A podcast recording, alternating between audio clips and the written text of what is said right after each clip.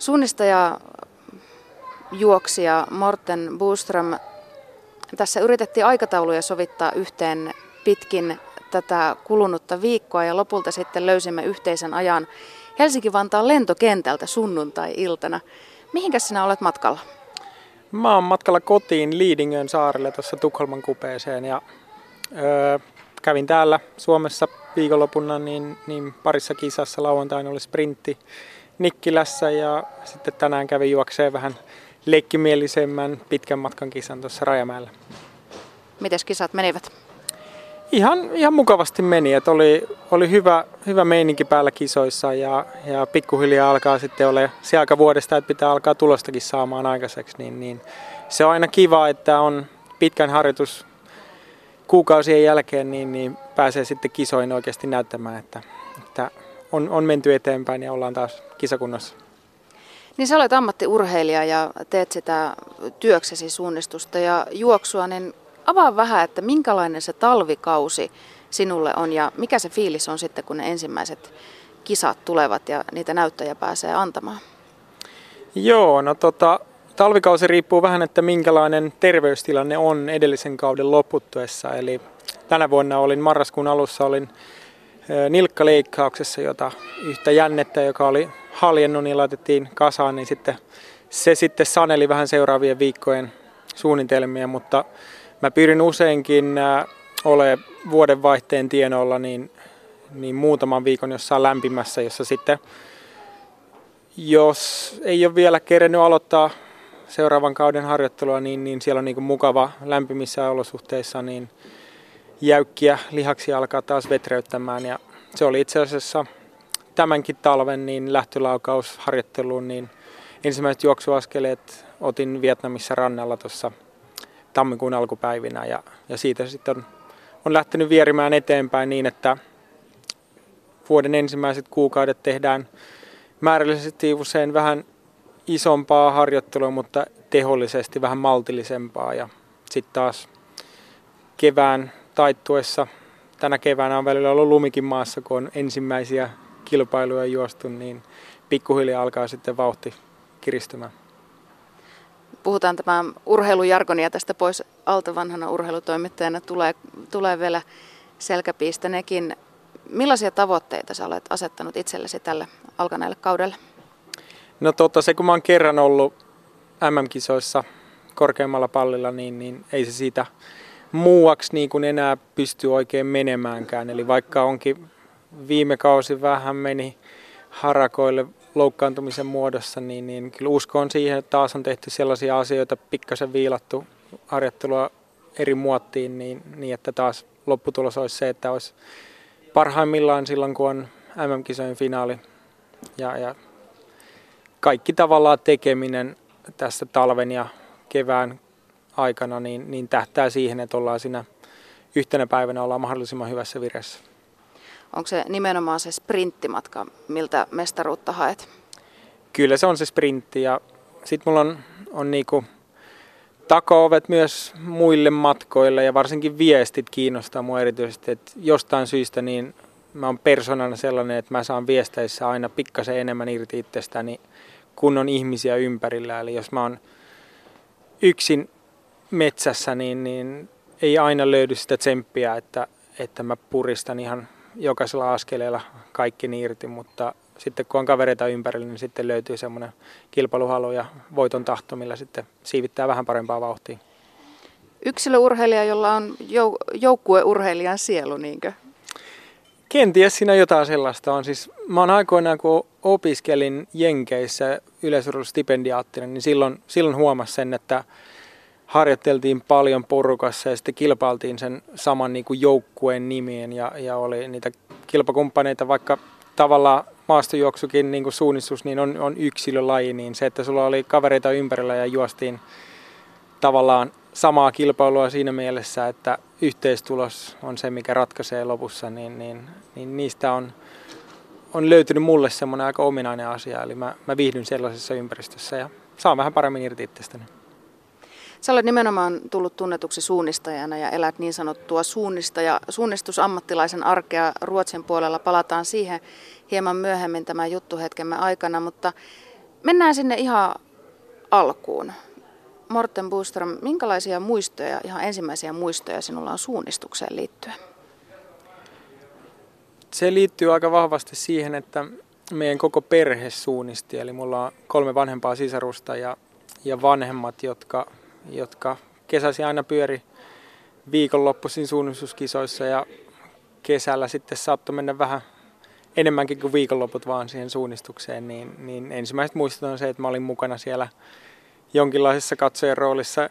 Ensimmäisiä kertoja varmaankin jossain lastenistuimessa ja, ja kärryssä, mutta sitten ne varsinaiset suunnistuskokemukset on sitten joku rastiviikko, oliko se Kainuun rastiviikko vai, vai Norjan Midnatsulskaloppen, jossa semmoista erittäin yksinkertaista rataa itse kävi kiertämässä. Ja, ja olihan siellä heti semmoisen niin tunnisti itsestään, että haluaa tulla hyväksi siinä. Eli, eli se kun olin nähnyt vanhemmat sisarukset siinä touhussa ja, ja miten ne analysoi suorituksia jälkeenpäin, jotta, jotta aina niin pyrittiin paremmaksi, niin kyllä se oli semmoinen, mikä tarttui heti itselleen. Niin, onko se ja mahdollisuus siihen jälkipeliin yksi niistä syistä, miksi juuri suunnistus on sitten se, mikä, mitä kohtaan tunnet sitä tunteenpaloa ja missä haluat kehittyä aina vain paremmaksi? No suunnistuksessa on ehkä myös se, että liikutaan tuntemattomassa maastossa, välillä metsässä, välillä vanhassa kaupungissa, puistossa, mitä sprintissä usein on, on kilpailualainen, mutta kuitenkin se, että tavallaan mennään tuntemattomaan ympäristöön ja siellä koetaan suoriutua jostain tehtävästä, niin se on yksi semmoinen kiehtova osa sitä lajia.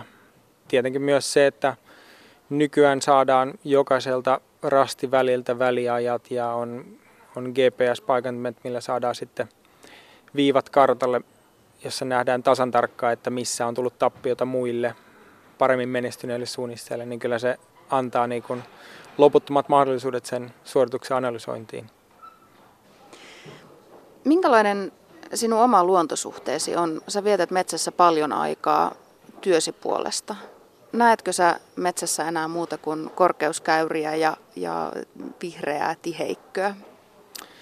No tota, silloin kun mulla on kartta mukana metsässä, niin silloin on kyllä aika pitkälti ajatukset sen kartan informaation sisältämiseen ja, ja siitä tavallaan kolmiulotteisen kuvan rakentamiseen ja sitten mä vaan sieltä maastosta etsin niitä siihen mielikuvaan sopivia kohteita. Mutta sitten jos mä oon, oon lenkillä vaan ilman karttaa metsässä, niin silloin tulee kyllä välillä pysähdyttyä, että kastossa lätäkössä vieressä viiden metrin päässä on, on peura, joka, joka sinne juo ja katselee rauhassa muun päin ja ollaan tavallaan yhtä luonnon kanssa. Että kyllä sellaisia kokemuksia arvostaa silloin, kun kun ei ole kartta mukana metsässä. Mutta silloin kun on kartta mukana, niin tavallaan haluaa kyllä tehdä sen suorituksen maksimoimiseksi, niin, niin harvoin ajatukset lipsuu silloin muualle. No pystytkö sä, puhutaan myöhemmin siitäkin, että sähän äh, käsittääkseni harrastat karttoja noin niin kuin vapaa-ajalla muutenkin, niin pystytkö sä keskittymään metsään pelkästään metsänä vai alatko nimenomaan hahmottaa siitä sellaista mallinnusta omassa, omassa päässäsi? Kyllä sitä sattuu, että, että alkaa miettiä, että miltähän tämä kohde näyttäisi kartalla ja, ja ehkä se on enemmänkin just se kartan piirtäjä, mikä silloin nousee esille, eikä niinkään se suunnistaja. Eli jos menee johonkin geologisesti erikoiseen kohtaan maastossa, jossa on kivipaaseja tai jännänmuotoisia jyrkänteitä, niin sitä miettii, että miten tuon saisi kuvattua kaksulotteisesti kartalle. Ja aina se ei ole mahdollista edes tehdä sitten, että jos on tarpeeksi monimutkainen luolasta, missä juoksee, niin, niin silloin sitä ei pysty niin yksilitteisesti piirtää kartalle, että siitä voisi suunnistuskisa järjestää. Yle. Radio Suomi. Morten Buström, muutit jokunen vuosi sitten Ruotsiin tullaksesi paremmaksi suunnistajaksi, menit suunnistusammattilaiseksi sinne. Mm, onko sillä ollut vaikutusta ja millaista vaikutusta sillä Ruotsiin muuttamisella on ollut? No se, mä olin ehkä sellaisessa vaiheessa uraa, että, että olin saavuttanut aika paljon Suomessa asuessani ja, ja tavallaan en halunnut, että siitä tulee niin kuin minkälainen suvanto, vaan halusin, että se jatkuu semmoinen nousukiito. Ja, ja silloin koin, että ympäristön vaihtaminen olisi, olisi, olisi oikea ratkaisu siihen. Ja, ja kyllä mä voin sanoa, että se on, eli ei se välttämättä se, mikä tuloksissa näkyy. Eli se, että en voittanutkaan maailmanmestaruutta uudestaan seuraavana vuonna, niin ei se tarkoita sitä, että mä olisi suunnistajana kehittynyt. En ehkä saanut siinä kisassa sitten seuraavana vuonna kaikkia irti, mutta metsäsuunnistajana, niin, eli, eli suunnistuksessa kun on monta eri kilpailumuotoa, niin, niin ne, mitkä tapahtuu metsässä, niin se, että on, on ollut uusia karttoja, uusia harjoitteluympäristöjä, niin, niin siinä mä oon ehdottomasti mennyt eteenpäin. Ja tota, ehkä myöskin se, että ympäristön vaihdoksen myötä niin oli uusien ihmisten kanssa tekemisissä, sai uusia videoita harjoitteluun ja myös siihen omaan suunnistusteknilliseen toteutukseen, niin puhuttiin erilaisista asioista ja, ja se taas, että uudesta näkökulmasta näki omaa suorittamistaan, niin se, se teki hyvää urheilijan kehittymiselle. No täällä Suomessahan tykätään aina ajatella, että Ruotsissa kaikki on paremmin, aurinko paistaa enemmän ja ihmiset hymyilevät enemmän. Minkälaista arki Ruotsissa on? Ja nyt mennään ihan niin kuin urheilun ulkopuolelle arjesta. Tota, mitähän sitä voisi sanoa tuohon? Ehkä, ehkä ollaan pikkasen positiivisempia ollaan Ruotsissa, eli ei, ei takerruta aina negatiiviseen asiaan jossain asiayhteydessä, vaan koetaan löytää sitä, että mikä tässä olikaan hyvää ja mikä toimi. Öö, mitä mä oon kokenut, asun siis Helsingissä ennen muuttoa, niin pikkasen enemmän näkee monimuotoisuutta, eri, erinäköisiä ihmisiä ja kuulee erilaisia kieliä enemmän, mitä mä Helsingissä koin. Mutta tota, ei se arki nyt niinkään. Pikkasen enemmän fiikataan Ruotsissa mitä Suomessa, mutta arki noin muuten, niin eikö se pyöri aika lailla samojen asioiden ympärillä. Aika lähellä me ollaan kuitenkin, jos mietitään Tukholmaa verrattuna Helsinkiin, niin saattaa olla, että Oulusta tai Rovaniemestä löytyy isompia eroja kuin mitä kahden pääkaupungin välissä. No miltä Suomi näyttäytyy, ei pelkästään Ruotsista katsottuna, vaan maailmalta katsottuna, koska sinähän olet varsinainen maailman kansalainen, olet asunut kolmella eri mantereella ja reissannut verkkosivujesi mukaan noin 65 e- eri maassa. Niin miltä Suomi näyttää silloin, kun sitä katselee tuolta muualta päin maailmaa? No nimenomaan kun on asunut muualla kuin Suomessa, niin silloin pystyy näkemään niin kuin Suomen ulkopuolelta ja se onkin ollut aika kiehtovaa niin kuin se, että kyllä, kyllä monet maailman nurkilla niin, niin mielletään Suomea tosi hyvänä maana. Täällä on luontoa, mitä me ei välttämättä itse aina osata arvostaa niin paljon, koska ollaan totuttu siihen. Täällä on puhtaat vedet sekä juomiseen että uimiseen. Ja tota, koulutusjärjestelmä on semmoinen, mikä, mikä on, itsekin on saanut ottaa osaa siitä ja, ja sitä kyllä niin kuin melkeinpä kaikkialla maailmassa, jos mainitaan Suomi, niin, niin sitä monet ajattelee sitä koulutusta. Eli ehkä joku on jossain Afrikan maassa alkanut kysellä sitä, että millä sinne pääsisi itse opiskelemaan. Eli, eli ollaan kyllä hyvin tietoisia niistä vahvuuksista, mitä Suomella on. Ja meidänkin pitäisi muistaa niitä mainita, jos ei päivittäin, niin, niin usein ainakin ajatella sitä, että mitä kaikkea meillä on hyvää täällä. No, puhuit tuosta koulutuksesta itsekin. Mun täytyy ihan kuule luntata mä sen tänne jonnekin. Kirjoitinkin ylös, että teet väitöskirjaa ja geoinformatiikka on, on ala. Morten Booster, mit, mitä, mitä tekee geoinformatiikan maisteri ja tuleva tohtori? No jos ensin aloitetaan siitä geoinformatiikka, mikä voi olla monelle aika hankala sana, eli paikkatieto on ehkä suomalaisen suuhun paremmin sopiva sana ja se tarkoittaa siis sitä, että kaikki data, mitä maailmassa tällä hetkellä on hirveästi ja eri puolilla kerätään sitä, aina kun loggaat verkkoon, niin sulta jää jonkinlainen jalanjälki siihen, niin, niin tavallaan se luo jonkinlaisen paikkatietodatan. Sitten aina kun liikut vaikkapa autolla ajelet, niin, niin sulta jää jalanjälki. Jos sulla on puhelimessa navigointipalvelu päällä tai paikannuspalvelu päällä, niin sulla jää tavallaan jalanjälki koko ajan dataa siitä, että missä sä liikut.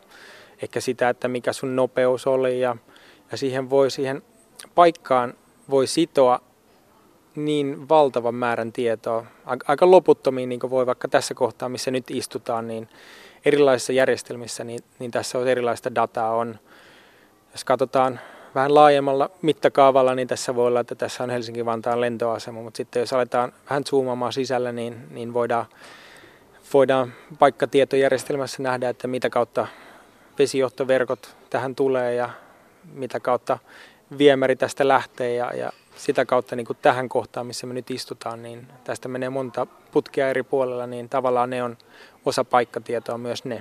Eli aika, aika loputon määrä niin kuin dataa, mitä voi sitoa tiettyyn paikkaan.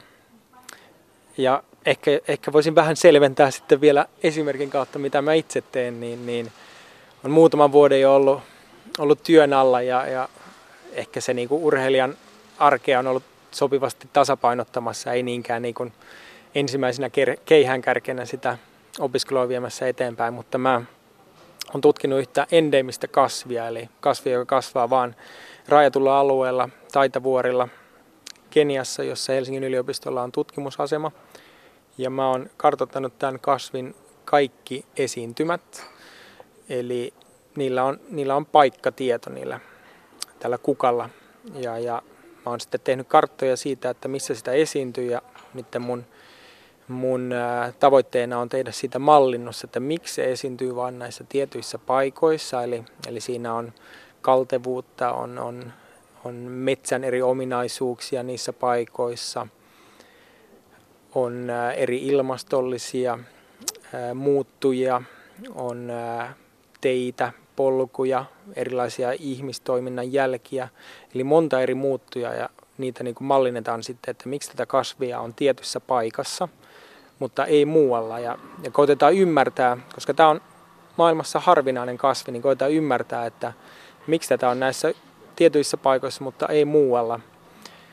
Ja tämä on niin kuin, biologisesti tämä on, tämä on tärkeä sikäli, että on, on paljon uhanalaisia kasveja, joista ihan ymmärretään, että miksi, miksi ne on häviämässä. Ja tämä on yksi esimerkki siitä, että miten paikkatiedolla voidaan sitten tavallaan todistaa jotain tai nähdä, että hei, että jos me suojeltaisiin tämä tai jos me tehdään tämmöistä toimintaa, niin tämä kasvi saattaisi pärjätä paremmin tulevaisuudessa. Tosi mielenkiintoista, erittäin. Ja tässä vaiheessa mä mietin sitä, että, että että mä kuulun siihen ihmisryhmään, jolla on vähän väsyneenä vaikeuksia saada kämppä siivottua. Sä olet ammattiurheilija ja väittelet tohtoriksi jossain vaiheessa. Miten, miten sä teet sen? Mistä aika? Mistä energia? No ne tasapainottaa aika hyvin toisiaan, eli, eli tavallaan toi väitöskirjatyö, niin se painottuu kyllä syyskauteen, jolloin on tärkeimmät kisat juostu, eikä niin tarvitse valmistautua seuraavan viikonlopun koitoksiin, vaan, vaan – enemmänkin voi sitten keskittyä lukemiseen ja, ja sitten oman työn kirjoittamiseen. Ää, sitten taas se suunnistus on taas, kun uuden vuoden jälkeen alkaa vähän enemmän, enemmissä määrin niin harjoitus kiristyä ja, ja pikkuhiljaa alkaa kisat tulee ohjelmaan, niin, niin silloin, silloin, sitä, silloin tällöin tulee vilkastua sitä omaa väitöskirjatyötä, että missä vaiheessa se menee ja, ja mahdollisesti jos on on tulossa Helsinkiin, niin saatan käydä yliopistolla moikkaamassa sitten kollegoja, jotka on, on tekemässä yhteistyössä mun kanssa tätä, tätä tutkimusta, niin sopivasti ne toistaiseksi on tuntunut toisiaan tasapainottavan. Eli jossain vaiheessa saattaa kääntyä toisinperin nämä roolit, mutta tota, mennään nyt toistaiseksi näin. Niin sä olet kestävyysurheilijana vielä aika nuori kuitenkin, 35 täytät vasta tänä vuonna. Mitä sitten, oletko miettinyt, että mitä sitten kun suunnistus joskus jää pelkä, pelkäksi harrastukseksi? Jatkuuko sitten ura kuitenkin vielä vaikka tasaisella juosten kestävyysjuoksukisoissa? No kyllä sitä on, on pakosti jo mielessä käynyt, niin kuin, että mitäköhän sen jälkeen, mutta tota, mä uskon siihen, että sillä elämän kokemuksella, mitä mulla on karttunut sekä urheilun saralta, että, että mitä on geoinformaatikkona maailmalla kokenut, niin mä uskon, että löytyy sopiva, sopiva virka mulle sitten joskus aikanaan. Ja tuskin mä ihan pelkästään Suomessa tuun viihtymään, eli mahdollisesti jotain kansainvälisiä tehtäviä jossain päin. Ja, ja siihen sitten jollain tavalla varmasti yhdistyy juoksu ja suunnistus, eli joskin se jossain vaiheessa sitten se taso on vähän eri mitä tällä hetkellä, niin, niin kyllä ne on semmoisia sydäntä lähellä olevia asioita, eli ei ne tule loppumaan seinään, vaikka, vaikka panostus jäisikin vähän taka-alalle, niin, niin se, on, se on ihmeellinen semmoinen päivä, jolloin mä en juokse tai, tai liiku jollain tavalla. Eli kyllä mä, mä voin parhaiten silloin, kun pääsen liikkumaan. Niin miten paljon sä juokset kilometreissä vuoden aikana? Se on varmaan, jos, jos terveenä on, niin semmoinen 6000 kilsaa on varovainen arvio. Se riippuu siitä taas, että jos, jos on maratonit mielessä, niin tulee pikkasen enemmän, koska silloin juostaan nopeampia kilsoja tasaisella ja usein asfaltilla hiekkatiellä, kun taas suunnistetaan, niin kilsat täyttyy vähän hitaammin kuin metsässä me yritetään. Yle. Radio Suomi. No moni nykypäivä ihminen tuntuu hakevan sitä rentoutusta ja tuulettavan pääkoppaa nimenomaan juosten tai muuten liikkuen. Morten Buström, sinä teet sitä työksesi, niin miten sinä rentoudut? Mitä, mitä sinä teet vapaa-ajallasi? Tota, ehkä sellaiset harjoitukset, jolloin ei ole kartta mukana, niin ne, ne palvelee mua kyllä rentoutumisen mielessä. Eli saattaa olla, että jos mulla on, on äh, jalkavaivaa, niin, niin sitten saatan hypätä kajakkiin ja muutaman tunnin sillä meloa tai, tai tehdä jotain muuta. Jos lähden pyöräilemään, niin usein kyllä ajatukset pyörii mielessä ja, ja ei ole niin kuin seuraavassa kilpailussa, vaan sitten ihan maailman asiat pyörii mielessä ja mitä milloinkin, niin, niin kyllä se on semmoinen, kun varsinkin pitkää lenkkiä kun tekee, niin kerkee, aika paljon kerkee funtsia asioita ja hirveästi tulee muuten hyviä ideoita lenkillä. Sitä kannattaa koittaa, että jos, jos luulee, että aina vaan huippurille trehkii, niin, niin kyllä meilläkin on semmoisia lenkkejä, jolloin aivot kerkee miettiä alitajuisesti jotain asioita, mitä on, on edellisten päivien aikana ollut murehdittavana, niin sieltä saattaa usein löytyä ratkaisu. Mikä on sellainen ikimuistoisen paikka, missä sä olet juossut? Tuossa oli jo puhe, että sä olet matkustanut yli 60 maassa. Niin mikä on sellainen, mikä on jäänyt mieleen, mieleen juoksun tai muuten matkustuksen saralla? No yksi ainakin aika ekstrem paikka oli, käytiin vaeltamalla Kilimanjaron päällä, niin, niin siellä sitten vietettiin yhtä semmoista sopeutumispäivää, niin kävin lenkillä 4000 ja 4400 metrin välissä ja, ja silloin oli, sai aika rauhakseltaan lenkkeillä siellä kraatterin reunalla ja tota, oli, oli maisemat savannille siinä ympäristössä, niin ne oli, oli aika mahtavat sieltä. Eli kulku ei ollut mikään ihan, ihan maaginen siellä ylhäällä, mutta tota, se ei mieleen kyllä, että aika ainutlaatuisena paikkana juosta. Ja se on ehkä just semmoinen asia, mitä, mitä juoksussa on, eli aika lailla missä vaan voi, voi juosta, varsinkin jos, jos tekee pikkasen tutkimustyötä etukäteen. Tietenkään geoinformatiikka opiskelu ei haittaa siinä, että osaa löytää niin ne, ne hienot juoksumestat, niin se, että on päässyt tutustumaan kaupunkeihin juoksemalla, niin, niin saa aika hienon näkövinkkelin, jos Cape Townissa on tullut pöytävuoren päällä käytyä lenkillä, niin, niin tavallaan aukeaa se, se kohde, jossa, jossa on, niin ihan eri tavalla kuin juoksemalla pystyy kiertämään. Eli samalla tavalla on aika monet suurkaupungit maailmalla tullut, tullut nähtyä ja saa vähän erilaisen tuntuman siihen paikkaan, kuin jos vaan metrosta piipahtaa ylös tai, tai bussilla kiertää, niin jos juoksee, niin oikeasti kohtaa ihmisiä ja, ja näkee aika paljon enemmän, mitä bussi- tai metroreitin varrelta pystyy havaitsemaan. No miten sut on otettu vastaan? Sä olet kuitenkin skandinaavisen vaalea mies, niin sä varmasti herätät huomiota Cape Townissa juostessasi, ja mä en puhu nyt hölkkäämisestä, vaan puhun ihan juoksemisesta, niin, niin millaisia kommentteja sä olet saanut sitten eri kulttuurien muilta edustajilta? No juoksu on kuitenkin sen verran luonnollinen etenemistapa, eli ehkä mä oon just Afrikassa, mitä mä oon siellä täällä juossut, niin ehkä kokenut, jos ei puhuta muslimimaista, niin muualla ainakin se, että jos sulla on mahdollisimman vähän vaatteita päällä, niin susta tulee semmoinen mielikuva, että sä oot köyhä, että ei, ei ole mitään syytä niin kun epäillä, että toi on missään pahan teossa täällä tai, tai toi on riistämässä meitä, vaan silloin usein kohdataan niin kuin, niin kuin kuka toinen kyläläinen. Eli mun mielestä se ehkä, ehkä meillä on täällä Pohjolassa aika vahva semmoinen, että laitetaan, laitetaan erinäköiset ihmiset helposti johonkin lokeroon, mutta mun mielestä ei niin helposti, mitä mä oon kokenut, niin, niin Itä-Afrikassa niin aika aika normaalisti ajatellaan ihmisistä, vaikka onkin erinäköisiä. Ja, ja tota, se on semmoinen toinen juoksemisen vahvuus, eli en, en ole kokenut missään mitään negatiivista, mitä nyt ainakaan mieleen on jäänyt. Martin Buström, mistä sä haaveilet? Miltä sä, mitä sä haluaisit, että tulevaisuus tykösi toisi vielä? Ehkä haave on semmoinen, että voisi omalla ammattitaidolla niin tehdä jotain, jotain hyvää, missä näkisi sitten, että tästä on hyötyä ihmisille. Onko se sitten, onko sitten täällä kotona Suomessa tai, tai jossain muualla, niin, niin että pääsisi semmoisiin tehtäviin, että oikeasti näkisi jonkin konkreettisen muutoksen tai, tai tuloksen siitä omassa työssä. Lämmitti muuten kummasti, kummasti mieli, mielessä, että sanoit täällä kotona Suomessa, vaikka olet asut tällä hetkellä Ruotsissa ja lentämässä sinne kohta takaisin. Et onko se kuitenkin aina se Suomi sitten se, se koti?